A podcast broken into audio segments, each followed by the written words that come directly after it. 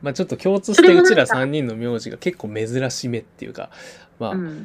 あんまり、まあクラスに、まあ学年、うん。学年レベルで、まあ被らない感じではあるよね。かぶらないね。うん被らないね。いたことないね。同じ学校にいたことないな。そうだよね。うん俺に至っては人生レベルでいないっていうか親戚以外でいないから、私の人生でいない。うん、確実に、うんあのまあ初対面まあ主にビジネス上的な、まあ、名刺交換とかした時に「わあ珍しい名字ですね」って、まあ十中八九言われますよと、言われる言われる。我々がそう、そういう時どうしてるっていうところねそうなんだよ。私はね、ポンちゃんの名字に、そんな名字ないよって言ったら、死ぬほど失礼だから。ねあるわ。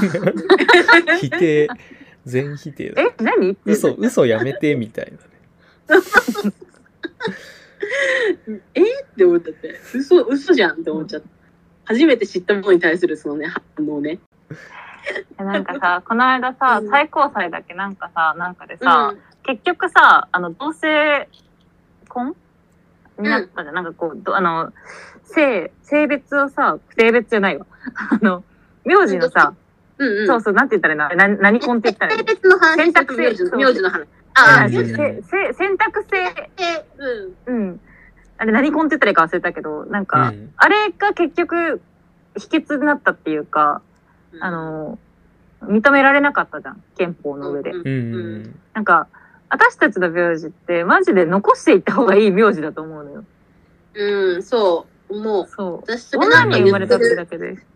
そう人がいて、あの、うん別に男とか女とか、家督を継ぐとか、そういうこと関係なしにして、どっちの名字が珍しいかで決めていけっていうことを言ってる人がいて、より希少価値のある名字の方を残すことにしろとか言って、言ってる人もいて、あ、確かにそれはそうだよな、とか思って。それが本当の意味での種の保存じゃないかなってちょっと思うんだけどね。そそれはねどういう意意味味なんかあんまわかんないんだけどなんか結局ありふれた名字になっていくことが危惧ってこと、みんな佐藤うんなんか田いや、てか、やっ中ぱ、希少価値のある名字を残していこうという動きでもいいんじゃないか。があるんじゃないかっていうこと。へーでそれが別に相手が続けていくと、珍しい名字ばっかりにならん？っていう。なるかも。でも、うんどこか、そうだね。結局さ、あれだよね。その、す数件しかさ、ないような名字持ってる人とかがさ、うん全員結婚しなかったらもう途絶えるよね。結婚子供産まなかったら途絶えていくよね。ね。で、それが女の人ばっかりでも、まあ、今のところ途絶えていくよね。うんそうなんだよなそれどうなん？私の家は、うんそれこそ名前を残すために、うちのおばあちゃんがおじいちゃんをこう向こうに取って、あ、はいはいはいはい。名前を残してたから、うんうんうん。長女がね。そうだよね。あかねちゃんち女系家族だって言ってたもんね。そう。そうなんだよね。うん。んなんか俺それ以前に名前ってなんかあんまどうでもよくて名前ってその名字の方、姓の方ってうんなうんん。かうんまあそう血筋的な愛着もしかしたらあんのかもしれないけど俺あんまり名字好きじゃないからっていうのもあるかもしれないんだけどそう。うんそれなんあるよなかなんかじゃあ珍しい名字だから好きだとかいうわけじゃないもんうね。ん、なんか自分の名前って下じゃんみたいなのが結構あって、うん下っていうのはその生命でいう命のところうん。そこがあれば別になんかどの名字でもいいなっていうのを自分は思っててなんか現に俺何回かそのうん前話したかもしれないけどその漢字を変えてるみたいな話、あ、はいはい。戸聞いた聞いた。籍上のそうそうそうとかもあったりしたからなんかあんまり愛着的な意味でもないけどでもどうなんだろうね、なんか例えば韓国とかさそのキムさんとパクさんしかいないみたいなさ、いないよね。なんかそう比べると日本のその多種多様なものってさ、結構そのうん。江戸時代平安時代とかからさなんかこう脈々と意味があったりするじゃん。何々ね家のあの生まれの人がこうなっててみたいな。なんかそ役この、職とかね。うん。うん。なんかそういう面白さ伝えなんか伝わってくのは面白いなと思うけどね。みんながみんな同じ名前っていうよりは。うん。だから珍しい名前がどうこうっていうよりは、うん。うん。なんか、まあ、け自分の名字すごい嫌で結婚することによって変わるのが希望だっていう人もいると思ううし、ん。あのそうだね。そうだね。私とあかねちゃんとか私はさ自分の名字基本的にまあ気に入ってはいるよね、だからうん。なんか変わりたくないと思ってるじゃんかおうんうん。互い、うんうんうん。そうだからそれも自分の名字にどの程度愛着あるかにもよるよな本当うん。そうなんだよそうかもしれない。う本当に。んだから、確かに。まあだからうそれも踏まえて全部その選択性性というのが全て解決するんだよね。なぜならそれは選択だから別に強制ではないし、そう好きな方を選べるって話だから、それをやらない 世の中おかしはおかしい。うんなんかその世の中で結婚はしたくないってこの前そのリーコさんが言ってて、うん。結婚しない理由みたいなので、そそれは思う。あと私マジで、その、他の国と違っていろんな文名字があるっていうのはこと自体はすごくいいことだと思うんだけども、うんあの印鑑文化は一刻も早くされろって言って。もうあれじゃん。ひろゆきと同じこと言ってんじゃん、今、さきちゃんク。ソめんどくせえ。え、マジで？さきちゃん今、ひろゆきと同じ主張ですよ、それ。ひろゆき？もういいけどさ、ひろゆき、別にひろゆきの言ってること全部が間違ってると思ってるわけじゃないんだけど。そうなんだよな。印鑑とかね。そう、印鑑文化はね、本当にアホらしいなと思ってて。マジで。いや、もうなんか印鑑、印鑑を押すためだけに出社するのが今のご時世バカバカバカバカしいとか言ってたと思ったら、電子印鑑とか言い始めたじゃん。もう、電。子にしてまで残すと。本当だよね。てかなんかさ、もう公的な手続きになればなるほどめんどくさい世の中、あれ何？マジで。うん。もうなんか、ねえ、てかマイナンバーのさ、マイナンバー関連のストレス、えぐいんだけど、あれマジで。えぐいよ取ね。ったマイナンバーカード。あれマジでクソだ持ぞ。え、クソじゃねあれ全部。すべてにおいて。なんかもう。あれさ、あの、私、引っ越し結構さ、重なったじゃん。うん。うん。毎回、マイナンバーカードの、あの、住所変更するんだけど、マイナンバーカードというものがあるにもかかわらず、マイナンバーカードの住所変更するとき、うん。手書きで住所を入力し、なんか書かされて、やば。で、なバカバカが。そう、バカか？バカかと思っていや、まあバカが考えたシステムじゃん。毎回手書きで住所を、新しい住所をまず書いて、それを職員の人が入力してみたいな。いやば。や、バカなのやばいな何のためにこういうカード作ってるの？マジで一瞬で読み込むためでしょいや、ほんとそう。なんかマイナンバーカードができたことによってめんどくさくなってんのがマジでキモいなって思う。そうなんだ本よ。当にバカ。キモいよなんかな。変なアプリとかダウンロードしなきゃいけないし。これがあれば最初全部できるっていう話だったじゃん。そうそうそうそうそう。めっちゃめんどい。何にもできてないよ。何にもできてない。ねくそ。あ私でもね、かさばるだけカード作っカード作ってないんだわ。いや、もう、ボンちゃんの今クソだって話聞いたら、本当作る気なくなったんだけど。一昨日ね、やっと手に入れたんだけど、マジで。何ヶ月かかったみたいな。で、俺は何年払ったんだっていう。やだー。すげえバカバカしいよ、あれ。でも私マジ、ちょっとそこはマジで ADHD 炸裂して一回通知カードなくして大騒ぎしてるからさ。大丈夫大丈夫。俺も、俺もなくして、やっと取ったから。全然大丈夫うんあるあるある。通知カードないんだけど、と思って。なんかこう、俺もないなんかこうならないようにここに入れといたはずなのにそこにないん いや、で。くそわかる。最悪。俺も絶対なくさないようにっていうところにうん通知カード入れたのにないもん。そう、通知カード入れてたふ、あの通知カードが届いた封筒はあんのに通知カードない。そうだ。わけわかんない。死ねって思。くそわかる。いや、でもそれ含ま意味わかんないよね。そうだよなんだよ、通知カード。もう直接送れよ、みたいな。別に。いいよ、直接送れば。本当に。ほんそうとバなんだカげてる。よ。軽い。あれはクソシステムだよな。本当にいね。かれてるバカだよバカが作ったバカアプリとバカバカシステム。バカが作ったバカカードだよ。バカ、バカカード。マイバカカード。マイバカカード受け取ってきた、この。本当なんだ。うんうんもう本恥ずか。しくて、恥ずかしくて外国の人に知られたくない恥ずかしいよ、こんな文化。申し訳ない。ごめんなさいっていう。うん、こんなことやって、今時。何？何？本当に。もうバカすぎて知られたくつらいない。つらいつらい。うん本当にもう顔向けできないから。うん、ねなんか国のバカシステムの話だけどさ、うんあの、うん。みんなワクチンのやつとか来た？まだですね。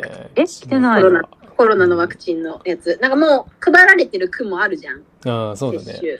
受けてる人もね。なんか私、えっ、と、この間、職場から来て、う。うんん。職域接種？ううんん、なんか、あうんの、7月から、なんか急にもう本当に急に来て、もう今週の金曜までに回答しろみたいな感じだったんだけど、うん。なんか7月から受けられるようにするので、まあうん。その日有給扱いにしてうん。受けられます。うん感じで、私も一応アルバイトといいえども、けんあの保険入ってるから来たんだけど、うん。そう、でもなんかここへ来てほらなんかまた国がぐずぐず言い始めたからさ、あ、うん。でもなんかうん地域のやつき来た人は地域のやつ優先してとか急いだメールが来たんだけど、え、じゃあその場合うん有給どうなんの？とかさ、思うし、確かに。そうそう。しかもほら4週間後に2回目とか受けなきゃいけないじゃんか。うん。うん。そう、だからそれはどうなんの？とかさ、あとなんか、その副反応出た場合、うん次の日休みたいんだけど、それもどうはいなのみたいな。感じだったから、なんか全部なんかすごい付け焼き場的な大急ぎで作ったんだろうなみたいな入力フォームとか来て、うわーと思ってさ。そんな感じなんだなんか。そう、なんか私ほんとインフルの予防接種しただけでめちゃくちゃ腫れるから、うん。すごい嫌なんだよね。絶対めちゃくちゃ腫れると思うからさ、うんうん。次の日休みたいなーとかめっちゃ思うし、うーん、でもなんか、こう、あっちがランダムで決めてくるみたいだから、会社が。うんだか、ら、え、月曜日とかになっちゃったらどうしようとか思ううしさ。ん。そうなんだよ。なんか申し込んだらキャンセルできないとか書いてあるし、どうしようみたいめちゃくちゃだよね。な。めちゃくちゃなんだよな、んほんと。めちゃくちゃ、本当に、ね本当になんか、こんなあの、うん。こんな状態で オリンピックしてようとしてるの、本当に受けるんだけど。びっくりするよね、マジで。なもうどうかしちゃってるだろうって思う、本当に。どうすんの？もうじいちゃんばあちゃんしかまだワクチン受けてねえんだぞって話。マジで。それでさ、来月やるんでしょ？来月やんの？来月やるんだよ、オリン来ピック。月。ええ。来月の今頃やるでしょ？確か。オリンピック東京、7月23だって。あ、もう1ヶそう月切ってんだ。そうそう。そう、切ってるオリン切ってる。ピックのさ、ことを考えるたびにさ、うん。これだからスポーツ系嫌いなんだよなと思ってしまう。大会系。待って待って、でもそこを切り離そうぜ。スポーツは悪くないでしょ、この問題はマジでそれはそう、スポーツ。ボンちゃんスポーツ悪くないんだけどね。そこはちょっと意を唱えたい。ゃんの顔もなんか浮かぶんだけどいや、なんかそこ俺マジ危険だなと思ってて、ここの政治へのヘイトと、そうスポーツへのヘイトは絶対切り離さないとダメで。なんでスポーツは優遇されるんだろうとか思ってあしまって。ーまあまあね、そこへのあれはわかるけど、なんかそこマジで被害者だなと思っちゃう。その本当に選手の。うんうん。ごめんね。ごめんね、野球はう全ん、員。うん、ごめんごめん。俺ちょっと熱くなっちゃった。ごめんねうん。ごめん、サッカーは全員好きからすかると。やり サッちんサッ。カー部、サッカー部と野球部終わってる。それは同意なんだよな。うん。脳み脳みそ湧いてんだろとか言ってごめんね。回って。ないと思ってさ。慎めよ、お前。あの、スポーツ。スポーツから見たら、ケラッッコなんてマジで湧いてっからね、本当に。みたいな話になっちゃうからね。ちょこれも今のもそうそう取り合ったけど。よくないでよくないよくない。だ H から、な H 直人ってうん。大学こあの学校行ってるやつは回ってるよな、ちょっとな。お互いが分かり合わないとこれ平和訪れないから。えーなんで政治と絡められんのうん。あんなに分かりやすく。オリンピックっていうものがもう、そうなんだろうね。結局国と国が戦うっていうのがもう代理戦争なんだよね。もう縮図としてなん。かなんそう。大戦争か。ワールドカップもそうだけ大ど。うん。で、戦争は金になるんだよ。そうそな。う。で結局国が一つに一致するっていうのが一緒なんだよ、うんスポーツと戦争って構図が。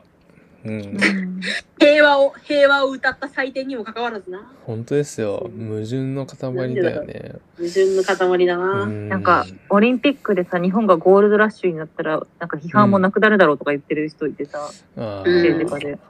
えそういうことじゃなくないみたいな。でもさ、もうもうその道もそがれたよね。結局観光がないからさ。うん、そうそうそうこに一個か観けてたじゃんそう。で、みんなそこにかけてたじゃん。スタジアム作っても。今いや、でもお客さん来るし、みたいな。そうそれがもう今ないからね。どっちにしろクソ借金を負うけど、やんない方がさらにクソクソ借金になるからやりますみたいな。うん。ちょっと山寺宏一問題についてもまた話そうぜ。山寺宏一も話しって大丈夫？触れていい？それこそ。山でわかんない。曜日がいる私やっぱりなんかあれなんだよな。別に山ちゃんに限らず、うん。やっぱ自分が結構年取ってきたら、うん。あんまりこう年離れた下の人と結下の子と結婚するやつ無理みたいになっちゃって、それがなんかちょっとな、うね。私もそこちょっとまあバイアスかかっちゃってるところもそのあるかもしれない。心理何なんだろう山ね。ちゃん、あの、え、でも逆、逆転だったら、女性がさ、うん、60代で、それこそうんリビアン・ウエストウッドみたいな。はいはいはいはああ、そうなーでもなんかペタジーニとかもちょっとキモって思っちゃうい。ペタジーニそこで出てくるのやば。ペタチーなんだっけ？なんだっけ？よく、あ自分あのの友達のお5位にあるな母さんと結婚した人。あペタジーニは知ってんだ、さきちゃん。知ってる。その件にののみ。ペタジーニがすごいどういう人かは知らんけど。うん。どういう選手かは知らんけど、そういう 功績の人かは知らん。ただ、おもろ。私ね、山下智子さんの漫画に出てきたのかななんか。そうなの？ペタジーニが？山下智子さんの漫画に、いや、ペタジーニかよ、ふざけんなっていうツッコミがあって、それでペタジーニって何？って思って調べたら、なんか、知ったみたいな感じだったけど、おもろ。確か、そういう文脈で知った気がするな、昔調べて。そうあペタジーニ、あそういう人なんだ、みたいな。25歳年上のそうそう、自分の友達のお友達のお母さん。母さんね。結婚したっていうそうそうそう人とか。ーでも自分の友達が自分のお母さんと結婚したら超最悪。最悪だよね。そう。それが起きちゃってるってことだからね。うん。最悪なんだよな。気まずい気まず い。言わず。嫌って言えないじゃん、みたいなね。うん。なんかそのお互いが好きならいいじゃんっていう論調もあるじゃん。論調っていうか、あるあるあるあるあおる。互いが好き同士だったら幸せじゃんみたいな。うんなんかでもそれって他人からの視点って一切ないよねと思っちゃってさ。そうだうんね。なんかそれを見て思う人はどうなのって言った時にさ、うんうん。あるよね。なんか思うことは。うん。だって、三船美香とかもそうじゃん？三船美香とかもさ、トラブルの人ね。そう、トラビル 10, 10代とかでそれこそ結婚したじゃん。そうな相手が40とかで。うん。それで、結。婚冷静に考えたら気持ち悪いってなって結婚するっていう。うん。おし、おしどり夫婦として知られてきたけど、三船美香が自立してきて、すごく大人の女性になってきたら、やっぱりこの、うんこれ無理ってなったっていうのってさ、うん。うん。なんか大人にならんと気づかないこともあるよねっていう。いやーね。それってやっぱりじゃあ、三船美香が幼い女の子だったから起きたことじゃないって思っちゃう。ああ、逆にそうだね。ってうん。うん。言い方あれだけど何もわかんない女の子だからみたいな。もっくんもって？年の差の。もっくんと、そう、キキキリンの娘さんと結婚やしたやこさん。ややこさん。ややこさんと結婚した時も、ややこさん確か、うん最初に好きになったの10代ぐらいだったんじゃなかったっけ？あ、そうだったんだ。へえーー、でなんってそんな離れてんだね。そう、かなり離れてて、なんかうん、最初に好きってなった時に、好きですって言ったけど、うん。君がもう少し大人になった後にもう一度好きって言うから、その時に返事をくださいみたいな。って言ったんあだ。そうそう。うん年齢差をやっぱ考慮して言ったらしい。まあ理性はあったってことじゃない？そうそうそうそう。ん搾取してしまうようなことはしうん。なかったみたいなんだけど、もっくん側からっなんだけ？ど、まあまあ、まくんだし。あ、てことね。本当だ。えっと、元木、あ、もっくんが25歳、ややこ15歳の時に出会ってるわけ。ええそうなんでしょ？だ。でしょ？で、19歳の時に、多分うん20、えーっと、9歳のもっくんと結婚してるのかな。そうなんだ。うん。へえうわ10歳差だってーどうだろう。むずいな。どうですか？今、19歳の女の子、男の子。ってことだよね。うん。なんか、目つけるじゃないけど、5年後ね、みたいな。結構、あれかもな言っ。ちゃう？ゾッとするかも。?5 年後ね。あー。なんも言えねえ、これは好きっ。て逆に言われたらどうする？19歳から？そう。あー。ねうん。なんか、だからわなんか自分も、自分もその子のことを可愛いと思う感情が若いからじゃねって思っちゃうことがある。そもそもなんだけど、うん私が多分年上が好きだからかもしれないんだけど、そもそも若いから好きだってならないんだよね。ああ、まあまあまあ、それだとは、ならないとしても、なんか、うんその19歳の子から好かれて、相手のこと可愛いって思って、でもその可愛いって思ってるのって、この子がまだ幼いからなんじゃないかなとかさ、そうそうそうそう。なんか、かわ年齢の若バイアスねいっていうことがこう、うんそうそうそうそう。そうそうそう。かかわいいけど、19、そもそも19歳の男の子とか、本当に、うん。うん。まず自分と釣り合うっていうのは、その、なんか精神年、精神年齢、なんかコントが始まるでもさ、なんか年上か年上じゃないかみたいな話で、精神年齢の話だからみたいなこと言ってたじゃん。うん。言ってたねうんうん。うん、なんか、つむぎちゃんの方が5歳は年上だからみたいなさ。うん。うん、うん、精神年齢の釣り合いってところで考えたら、うん19歳のこと本当に精神年齢釣り合うかなみたいなね。う。うんんなんかうん、どんなに相手が成熟してそうに見えても少年だな、少女だなっていうのは思っちゃうところはあるかもしれないな。うなんか自分がね、JK だった時のこととか考えると、うん。うなんか、ん。女子高生、私は別になんていうか当時から、今もまあそう思ってるんだけど、いわゆる世間一般が言うところの JK っていう生き物じゃないしとかさ、思ってて、当時から。私は別にただ、年が若いっていうだけで、そんななんていうか、JK ブランドとかの女子高生っていう感じじゃないからなとか自分で思ってるとかあったんだけど、でもなんか今考えてみたら全然しっかり子供だったなって思うしね。なんか、うん。うん。で、やっぱなんか当時、こう、ネットで知り合ったずっと年上の男の人とやりとりしてたりとかしたけど、なんかう、ん。え全然対等とかじゃなかったなとかすごい思うし、やっぱ搾取されてたなってすごい思う。当時の自分を思い返してみると。そう対等じゃないよね。対等じゃない。全然やっぱ対等じゃないよね。それは。うん。自分が対等になれる自信もないから、やっぱ19歳とか20歳の子と付き合うってことは選択肢ないんだよな。うん。うん。うーん。うわ、なんかでもクラスにいたな、なんか、社会人と付き合ってる子みたいな。なんか、あ、いたね。うんいたいた女子で。うんこそさ女子とかは。高校生の時とかだとさ、うんそれこそ社会人の彼氏いる、大学生の彼氏いるが一個ステータスみたいにさ、あれだね、7だね、それ。お、7だね、うん。なあね。8だね。8だそれ、ね、それそれ。7で習ったとこだね。8のあの、一巻だね。7に出てたね。一巻に出てたね。一巻で、一巻でそう復習したとこだね。復習したとこ。おーこれ、半年前まではこれ、7の一巻に出なか見ったた見たこと、俺の見たとこだ。そ 真の剣ゼミだね。切り返し。うん。真剣ゼミだね。7じゃん。テストに出ちゃったね。そうだ。まあ、7はあれは別にステータスじゃなくて本当に好きだったんだよっていう感じではあったけどね。うん。でも、あれなんだね。あの、は7は本当に好きだったけど、向こうからしてみたら女子高生と遊びたいだけだったんだね。遊びだったんだよ純子が言ってたけ。ど純子がね。うん本当そうなんだなって思うね。そうなんだよ。なんかマジでさ、女子高生とか女子大生、女子大生じゃない、女子大生じゃないな。あの、女子高生とかさ、女子高、男子高校生とかってさ、うん。うん守るべき対象でしかないじゃん。この年になると。うん。子供じゃんなんか、うち、それこそ私いつもさ、そのさ、私の元々の仕事やってたそのバイ、元バイトだった子が25歳なんだけど、うん。もう、その子だけ、見ただけでも、まだバブだ、バブちゃんだなって思うし、うん。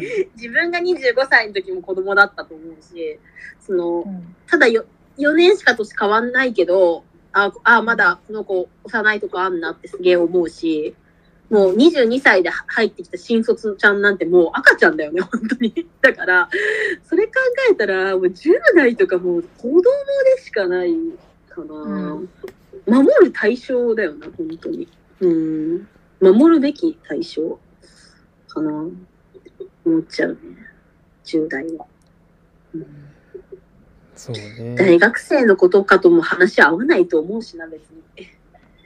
うん、なんかでも、その、山ちゃんの件に関しては、なん、なんだろう、その、まあその、離婚してすするたびにこう、若い嫁をみたいなところも踏まえての、なんかその、何？現役感？ギラギラ感？そうそう。うん。がやっぱ、一応来るよね、なんか。そうだよね。なんていうかこうん。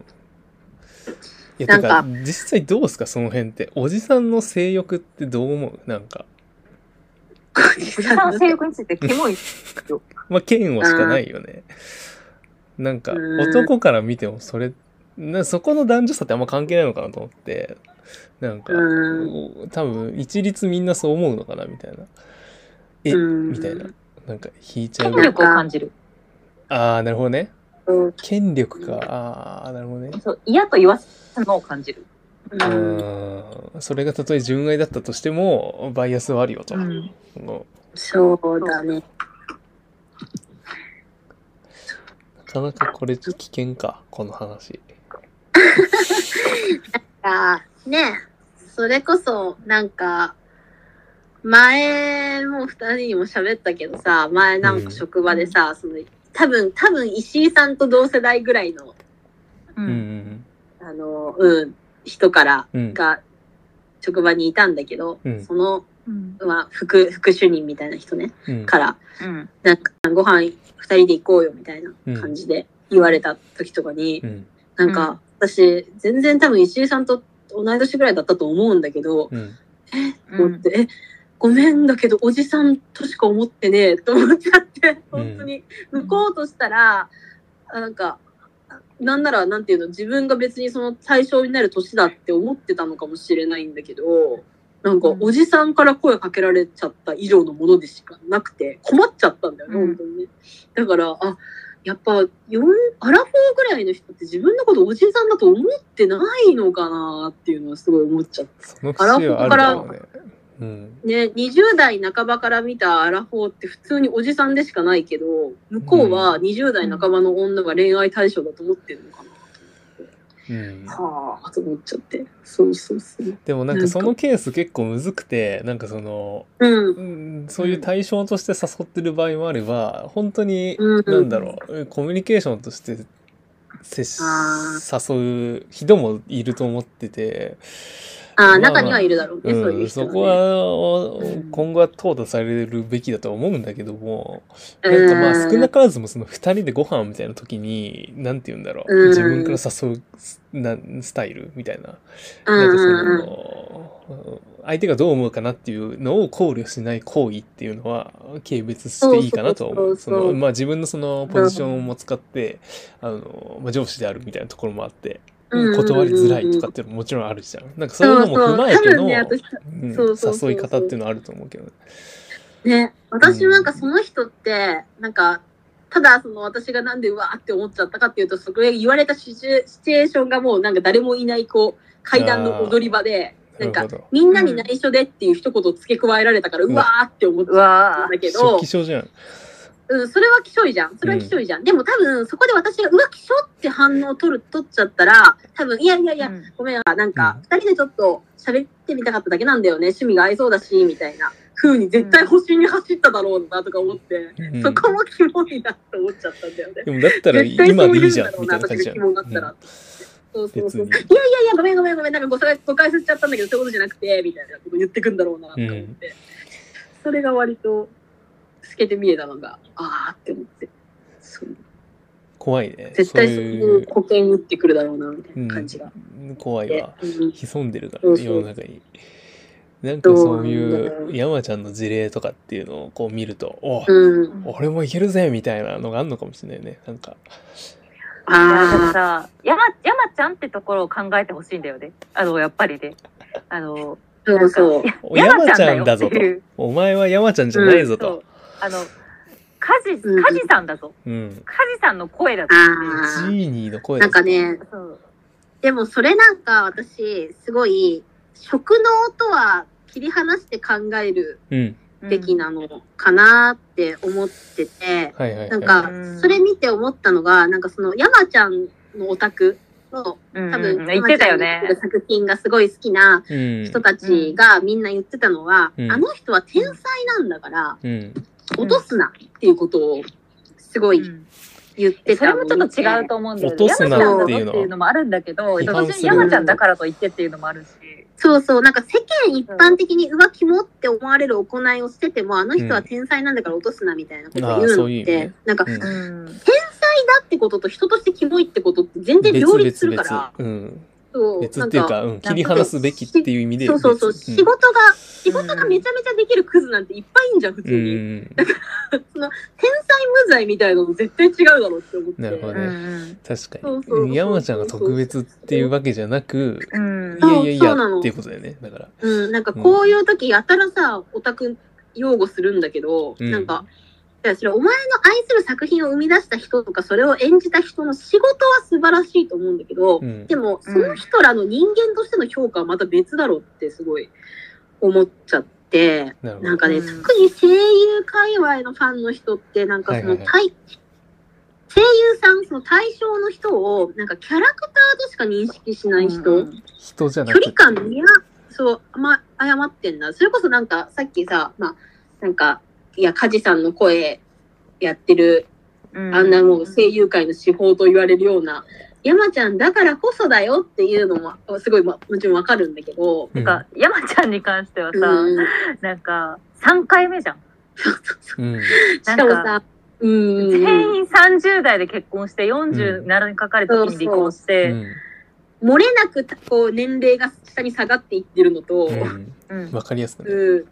うん短期間短期間でも分かれてるっていうのを見て、ちょっとまあ不倫疑惑みたいのもあったしね。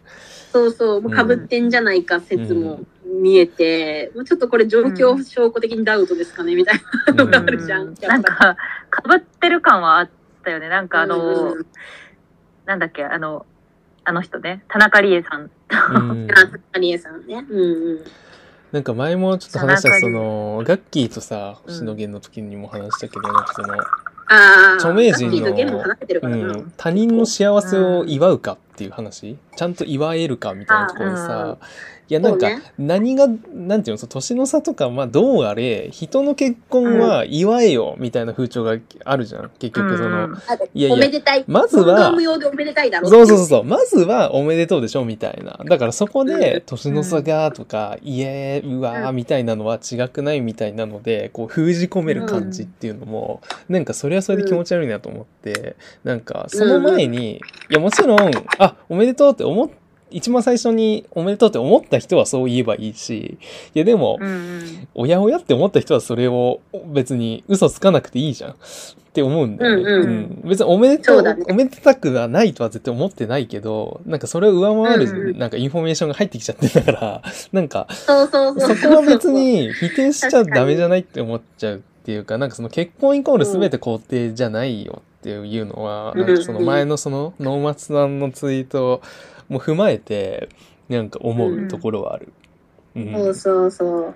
うんなんか、そうなんだよね。なんかこう、星野源のと、ガッキーの結婚っていうのは、すごいうん複合的な要素がめっちゃ多かったよね。なんか、うん結婚自体は、まあ、おめでたい。わかる。うんで、星野源と、あの、ゆガッキーはお似合いに見えうんる。ドラマで共演してとかとね。年は結構離れている。うんガッキー、ガッキー取られた、星野源取られた。で、なんか、あの、何で、んでも元カノの愛子のことを踏み台にして、みたいなさ、そうなんかいろんな要素が、そういろんな、いろんなね、い後ろんな、いろんな愛、が愛出てきて愛、愛、火にゴモゴモになってしまって、ちょっと。ちょっとまあこぼ国民こぼすぎて的すぎるっていうのはあるし。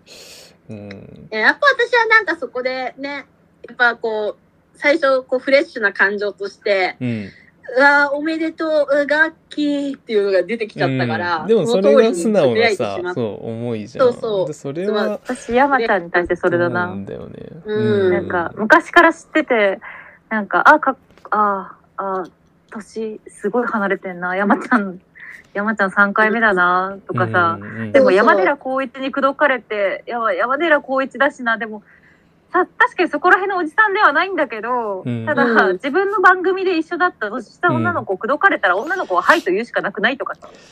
そうだね。うんあとなんかこの結構子供を産むこと前提みたいな考え方とかもすごい希少って思っちゃって、なんか山寺宏一ほどのなんか才能を後世に残すべきみたいなさ、ああ、そういうそれはやばい。それは結構やばい。それはきしょいよね。ひどいじゃん。うん。いや、ななんだかんだ人生とか思うし、うん何かにつけさ、女優とかさ、男優さんさ、うん男優っていうか俳優さん結婚したらさ、うんあの、これで遺伝子残るとか言うじゃん。うん、ね。そうそう、この顔、この顔の遺伝子絶対残すべきとか、この才能の遺伝子残すべきみたいなさスポーツ。選手とかね優よく言われ生るよね学と思って、うん。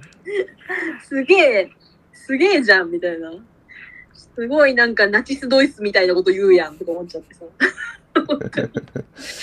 もうそんそうななんだよ。科学じゃないんだろうっていうね。怖いのようんそうそうそうそうそう。まあそれはわかるな。なんかこの前、バルニーとリーコさんも言ってたけどさ、なんか、あの、有吉と夏目ちゃんうがんあ、はいはい結はい。婚発表した時もなんか、おめでとうだけどうんなんか、なんかショックみたいなのもあったみたいなさ、うんうんなんかその気持ちすげえわかるなみたいな。なんか別に全然関係ないけど、うんなんかその、おめでとうっていう気持ちよりも出てくる感情ってあるよねみたいな。なんかあえみたいな。ーそうショックってなんかその悲観的な意味じゃないにしろなんかこう、うんうん。えーみたいなのとかさなんかなんかそういうちょっとどす黒い部分みたいなのって絶対人間だったらあるよねって思っちゃうんでなんかそれをさ、うんうん。全部こう封じ込めて、いや祝えよ。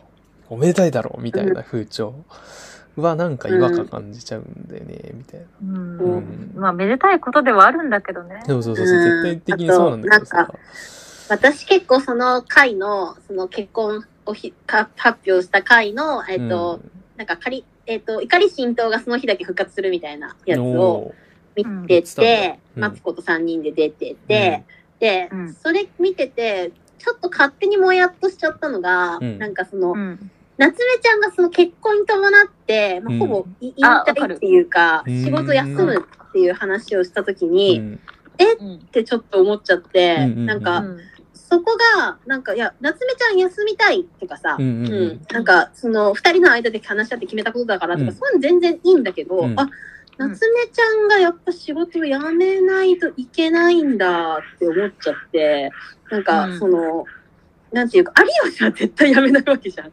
だから、うんあ、そこ、そうかって思っちゃって、勝手になんかそこがっかりしちゃったみたいなとこが自分の中であって、うん。ああ、そうなんだな、みたいな。まあ、要は家庭に入るっていう。いやでもそれはうんさすがに自分から望んだ話なんじゃないの？だってうん自分が望んだ話なんだよ。うん自分が望んだ話なんだけども、なんかそれえに、をどうしてそう決めたのかっていうこととかを、うんなんか有吉が喋って、で、はい。それが、なんかその、なんか、こう、夏目すれ違いちゃんがが多いからだよね。そうそう、すれ違いが多いから、夏目ちゃんが家にいることですれ違いはなくそうと思ったみたいな感じのことを言ってなんか離婚離婚してる人の理由が、なんかうん、すれ違いと価値観の違いっていう大きな違いが、だ二大巨頭があって違いの。うんうん、えーそうそう、でもだからそのすれ違いだけは潰しとこうと思った。俺はそれはさすがにテレビ上の建前だと思うけどねうん。なんかなんかいや本当に休みたいんじゃないのって思うけどそれは。うんうん、多分うん夏目ちゃんがもう結構仕事的に限界で、うん。なんか休みたい、うん。ちょっと疲れちゃってるよね夏目ちゃんみたいな感じの声とかも見たし、それは全然夏目ちゃんが納得してるんだったら全然いいんだけど、うん。あなんかその、うん。あでもそうじゃなか夫婦間のすれ違いをなくすっていうことの建前上の理由がうん女テレビでもそう言っちゃったことみたいなことか。そうそうそうあそう。ーなるほどね。思って、あそうだよね。二人ともバリバリ仕事してるけど、確かに。うん。そうなんだ。だったら正直になんだろう言ってもよかったじゃん、まあでもいろんもうなあれがあるんだろうね。そういうこと夏目ちゃんもさ、言っちゃうといや、みたいな。私もなんか、なんか、うん。マツコに、えーなんか、あんたほどの人が、うん。そんな、ね、うん。仕事辞めるなんてもったいないみたいなことを言われたときに、まあまあまあ私もちょっと、ここで休みたくて、みたいなことを言ってあて、ーまあそれは彼女の本心だと思うし、うん。本当正直な気持ちだと思うんだけど、うん。ああ、なんか、でもそれって、夏目ちゃんが女の人じゃなかったら、とか思っちゃうところあーそういうも意味ね。あったりなるほど。うん。あなんか、すれ違いなくすために、片方が仕事辞めて家にいるっていうのって、うんうんうん今のところそれって女の人しか選べ、選ばないじゃん。うん。男側は選ばないよね、それは。ちょっと違うかもしれないんだけどさ、うん。竹波ゆかりさんのコラムでさ、うん。あの、年収が1000万超えてる彼氏がうんうん、いる人が相談が来て、うん、あの一切合切うん、割り勘なんですと、彼氏が。うん、うん、うんうん。うんで、私は正直お金発給で、で彼氏がお金1000万超えてる、あの、年収1000万超えてるってことも自分で言ってるのも知ってるし、この間100万円の時計を自分のために買ってましたと。うん。うんうんうん。なんだけど、私に対してのプレゼントはノーブランドの手袋でしたって。多分数千円の。で、あら、彼に対して、なんか、もやもやしてしまうこの気持ち。を、もやもやしてしまうことにも、なんか、申し訳ないのかもしれないとか。はいはいはいはい。い。うのをどうしたらいいでしょうみたいなね、話で、竹谷美ゆかりさんがうん。ズバリ言いますけど、彼はケチだと思いますって言って、あそうだろうね。そう、愛、愛するってことは、つまり差し出すっていうことでもあるから、うん。彼は自分に対してお金は使うけど、あなたに差し出す時間もお金もないと。価値がなはいいみたいうことは、そう、っていうことはフェアじゃないんじゃないかと。しかもそれがちゃんと、その収入差があるということを把握してる上でしてるっていうことは、フェアじゃないのではないでしょうかと。で、それはつまり結婚した後にあなたに差し出す時間うん、が、そういうふうに返ってくるということであると私は思いますって言って。うんうん。で、彼は結婚したとしても、きっと収入差があっても、あの、考えられるのは割り勘はきっちりしようと言い出すでしょうと。うん。ああ、はいはいはい。うん。お金はもう二人の生活費は、あの、確実に二人で割ろうと言い出すでしょう。収入差があるということを前提にしてる上でもと。そう。そうだね。で、そういう相手と将来結婚したいのであれば、うんあの、まず、まだ改善できるとしたら、あなあなたはケチですっていうことをはっきり言うことだと思いますって言ってて、うんうん。うん、ちょっと違うかもしれないんだけど、収入差がある方に合わせるっていう風にするのが、やっぱりスマートなんじゃないかみたいな。これでもなんか難しいね。そのフェアって何っていう話があってさ、あそうそうの、じゃあそうそう、すべてをすべて割り勘にすることがフェアかっていうとさ、なんか結婚においてのフェアってじゃあ何ってなってくるんだよね。そう。私、すごい、そこがなんか多分、腑に落ちてなくて、うん自分の両親とか見てて、そこをすごい自分の中でバイアスかかっちゃってんなってとこはあるんだけど、うん。やっぱり自分よりも稼いでる人と結婚して、うん。相手に多くお金出してもらうことって、うん。結構生殺与奪を握うん。られてることになる。そうそうそうなっていうの。をうちの親見ててすごい思ってて、なんかうちの父親がそ、ああいう人じゃなかったら全然違う関係性が母と築けてたと思うんだけど、う。うんちってそうじゃなかったから、結局なんていうのかな、そこですごいなんか、両親見てて落胆しちゃうこととかあって、うん、うんそうなんだよね。なんか、母がほんとちょっと仕事で追い込まれて鬱っぽくなっちゃって、仕事辞めたかったけど、なんか、うん。あの、父にその時言われたことが、お前、この仕事辞めたらお前に同じだけの給料出してくれるとこどこにあるんだよって言われたっていうのがあって、だからまあ、うちはダブルインカムだったからなんだけど、うん、それで辞められなかったと。で、なんか、母はさ、結構こ、若い頃は割となんていうか、まあ、腰掛け OL みたいなこと、いわゆる今で言うの、ことをやってた時期とかがあって、その時のお友達とかみんな専業主婦なんだって。で、うん。で、その子たちとは久しぶりに会った時にさ、うん。なんか、え、仕事し、働いてるんだって言われたんだよねって。う 言っん。てて、仕事辞めさせてもらえないの？って言われたって言ってて、うん。なんかそれとか聞いた時とかに、はぁって思っちゃって、なんか、まあちょっと話がね、あれなんだけど、ずれる話かもしれないけど。なるほど。なんかだからあー自分より収入が上回ってる相手と結婚して、うん。ってっていうでなおかつ自分の稼ぎもないと生活成り立たなくてっていう状況だと、そういうこと言われたりとかすんだなとか思ってなんかそこうん結局さ、なんか収入稼いでる方が多くうん出すっていうのって、その収入だけの問題じゃん。それ金額、うんなんて言えばいいんだろう。お金だけの問題であるわけで、例えばなんか、うんうんそこに、そこだけ切り取ると確かに、あ、例えば男性が収入多くて、男性が、あの、家のこととか大体のお金を払ってますってなった時に、そこだけ切り取ると、その夫婦って男が上に立ってるように見えるけど、でも、なんか、うんその分で、なんだろう、お金じゃない部分での、うんなんていうんだろう。じゃあ、私はここ担当しますとかっていうの確実にあるじゃん。うんうんなんかそこ、うそれ別に見返りとかなんでもなくて、なんか夫婦ってそういうことの積み重ねなのかなみたいなのを勝手に思ってんだけど、まあ、カップルでもそうかなって思う。なんか別に学生同士のカップルでもそうかなって思う。なんかそこの折り合いがなんかああバランス崩れちゃうとどっちかがこう、いや俺が。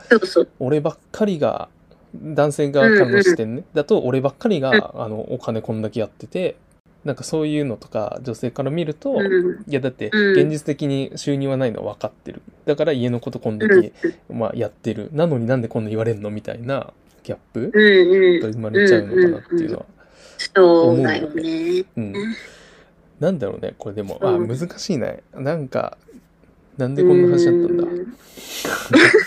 結婚もしてないからわかんないけど。んかうん。やっぱり、まあ、そのリーコさんが言ってた、うんその、夫婦別姓の話とかにも戻るんだけどさ、なんかう、やっぱ私、こう、結婚に、今の日本の制度における結婚の制度っていうのが、なんかこう、どうしても均衡、うんうんパワーバランスの均衡が保てない気がして、うんだから、こう、結婚っていうシステムそのものに懐疑的っていうのが正直ある。うんうん。そう。なんか、結局自分よりお金稼いでる人の言うこと聞かなきゃいけなくなっちゃうんじゃないかっていう、そこなるほどね。が、うん、いや、俺が金出してんじゃんっていうふうに思われたくないなとかさ、思っちゃったりとかして。うん例えばなんかさっきのそのあかねちゃんが話した話で言うと、まあうん。そういう割り勘は割り勘で別にいいと思うんだ。なんかそこは。例えば、あのそういう何かお金を払うっていう時になった時に、まあ、割り勘割り勘って、まあ早い話その2人の収入を合算して出すって話じゃん、その家庭の家計の中から出すみたいな話になると思うから、うんまあ、もう全然それは建設的だなって思うんだけど結局その引っかかってるのは、その何？自分には100万の時計買っていや嫁にも100万のあげろよみたいなことなんだよね。だから。だね。だからそこの収入はあって本当に他人のこと大事にしてたらっていうか自分に100万買うんだったら本当に大切な人だったら200万の時買うよねっていうのがなんか思うんだよね。そうだね。そうで数千円それをしかも知ってるってことはさ、うん。あの、知そうそうそうそう。ってるってことは100万円時計買ったんだって言ってるってことだも。うんん、だ。からきそう。そうそう。俺気になったのはその部分だけでだからなんていうの、うんケチケチじゃないっていうのもまああると思うけど、いやケチでも好きな人にはうん買うだろうっていうのは全然あるっていうかさなんか、愛情の問題じゃないみたいなそう、言う通りだと思う。うん、なんか、そう本当にね、付き合ったら数千円のノーブランドの、まま、手袋だけをあげるってことないと思う。ないよね。まあでもそれももしかしたら別に金額じゃないのかもしれないけどさたとえノーブランドだったとしてもなんなんだろうその上げ方とかさなんか別に金額じゃない何かで愛情を伝えるとかっていうのももういっぱいあると思うんだ。もちろんさっきの手紙もそうだと思うしなんか渡すシチュエーションとかなんかうん金額だけではないと思うけどそう。そうそう。それでやっぱさ、こう、あね、あのー妻にもやられてるっていうのはさ、絶対それはやり方が良くないんだよね。だよね。だから妻は別に変じゃないっていうかう。んまあもやるよねっていうのはうん。うんわかる。うん。すげえわかる。他のことでもっと、つあの夫の愛情を感じられてたらそういうふうには思わないんじゃないかまあなと思からそうそうそう。いやそう早い話そうだなって思うし、そうなんだよね。別に100万買おうがなんだっていいよっていう、そうそう、自分ね、うん数千円だろうが100万だろうがさ、うんなんだってって話だよね。うん、そうなんだよね。難しいね。この話ね。なんか、結婚な。なんか、うち、さきちゃんちで言うとこ、うち、あれ、共働きで、お母さんの方がお金を握ってるタイプうんうんうんうんうん。なんだよね。あの、大黒柱母みたいなところだったから、うんうちの家が。うんあのおかお父さん公務員なんだけど全然うん。月収とかだとお母さんの助産師の方が上で。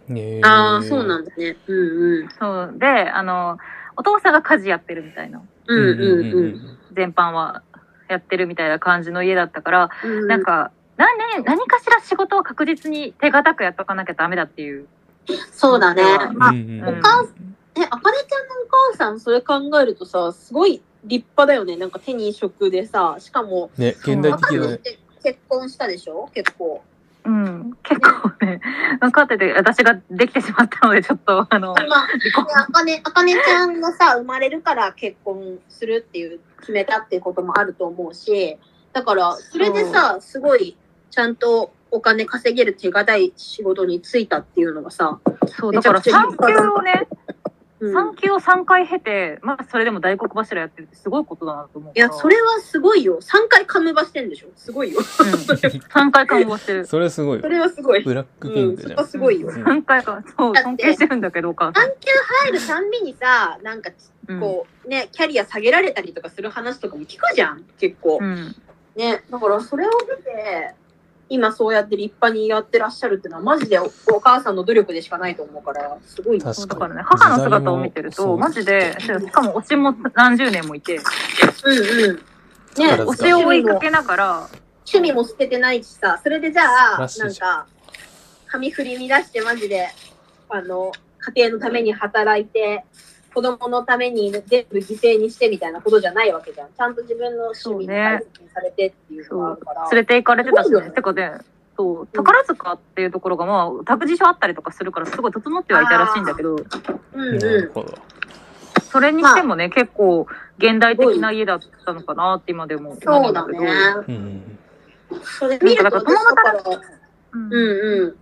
抵抗はないし、やっていかなきゃなって思うんだけど、でも同時に多分、あの、お母さんがたまたまそうやって手堅い職業で、あの、収入面も安定してるから、お父さん、うんあの、家事やろうっていう気になったんだと思うから、うんそうだね。そう。うん。だから逆転してるだけの話だから、うちの話って多分。うん、うん、そうだね。うん、うんうん。普通だ、普通っていうか多くの家庭はお母さんの方が収入が低かったりしたらそういう風にしてるっていうだけかもしれない。土日休みだしね、うちのお父さんね。そうだね。それもあるよね。だったらそっちの方がまあ家事とかやりやすいだろうなって。そうそう、5時には帰ってくるし。ああ、そっか。そうだよ。うん、お母さん朝7時ぐらいに出て8時ぐらいに帰ってくるみたいな感じだったりするから、うんうん遅くたら、もう家事はできないみたいな感じだから、うんうんもうやってくれてますね。多分ドラゴン桜で見てるね、ちぎちゃん出てるから。そうか。ああ、そうだね。ちぎちゃんだね、うんこの人。ちぎちゃん出てるから、推しが出てるから見てるね、多分今。あそうなの？ああ、そっか、推し、推しなんだよね。そう、母と私の推しが出てますね。共演してるね。ね。どうする？もう8時間喋ってますけど。怖いよ このままこのまま朝まで喋っちゃうからねやめよう。もじゃあ、いや、やめよう。仕事の後に青さん生誕祭にうあそうじゃん。寝明日私とさきちゃんはライブですね。か奇跡の連番で。別々で撮ったのに連番っていう。連あのー番なの受けんな。ど何んなこと奇跡じゃんそんなの。絶対把握されてるんだよな。ウケるよな上側に。そうだなそうじゃないですか。私の一私の1秒後にもうちゃん持ち込むみたいなことじゃないとならなくねって思う。奇跡しかないのよそんなことあるんだねうんうん、でも別にあれ先着じゃないもんね、しかもね。ねかまあ本当ラランダムだとは思うがそう、あそうなんだよな。私が間に合えば、入場に間に合えばいいんだけど。そうだうねん、じゃあ、ちょっと来週何話すかはちょっとまあおいおいだね。で、このパートはさ、放送これされて何ないものと本当にしてるんだけど大丈夫？もこれ、だべってるだけでしょ。うわからん。ちょっとわからん。ちょっとこれは。なんかどっから始まったのかもよくわかんない。ボンちゃんが後でうん。ちょっと録音したの聞いて、あ、ここ面白いし使えそうだなってとこあったら全然使ってもらっていいんだけど、そうだね。すごい結構プライプライベートなこともちろんもちろん。そこはねジャッジするわ。白く行った時に。そう、そこはじゃあ、あでも、前も、ちょっと話したけど、どこまでプライベートなこと言うのかっていうところで、彼氏のこととか言っていいのかなとか、ちょっと。そうだね。うん。それを、それを。アイドルだからな。アイドルなのか。うんうちらアイドルはいなのか。だから、ちょっと、こうね、ももクロと一緒で、そうファン91年組はファンタジーだからっていうことにしなきゃいけないのかな。どうなんだろう。リアリリアリティショーやろうよって話してたのに。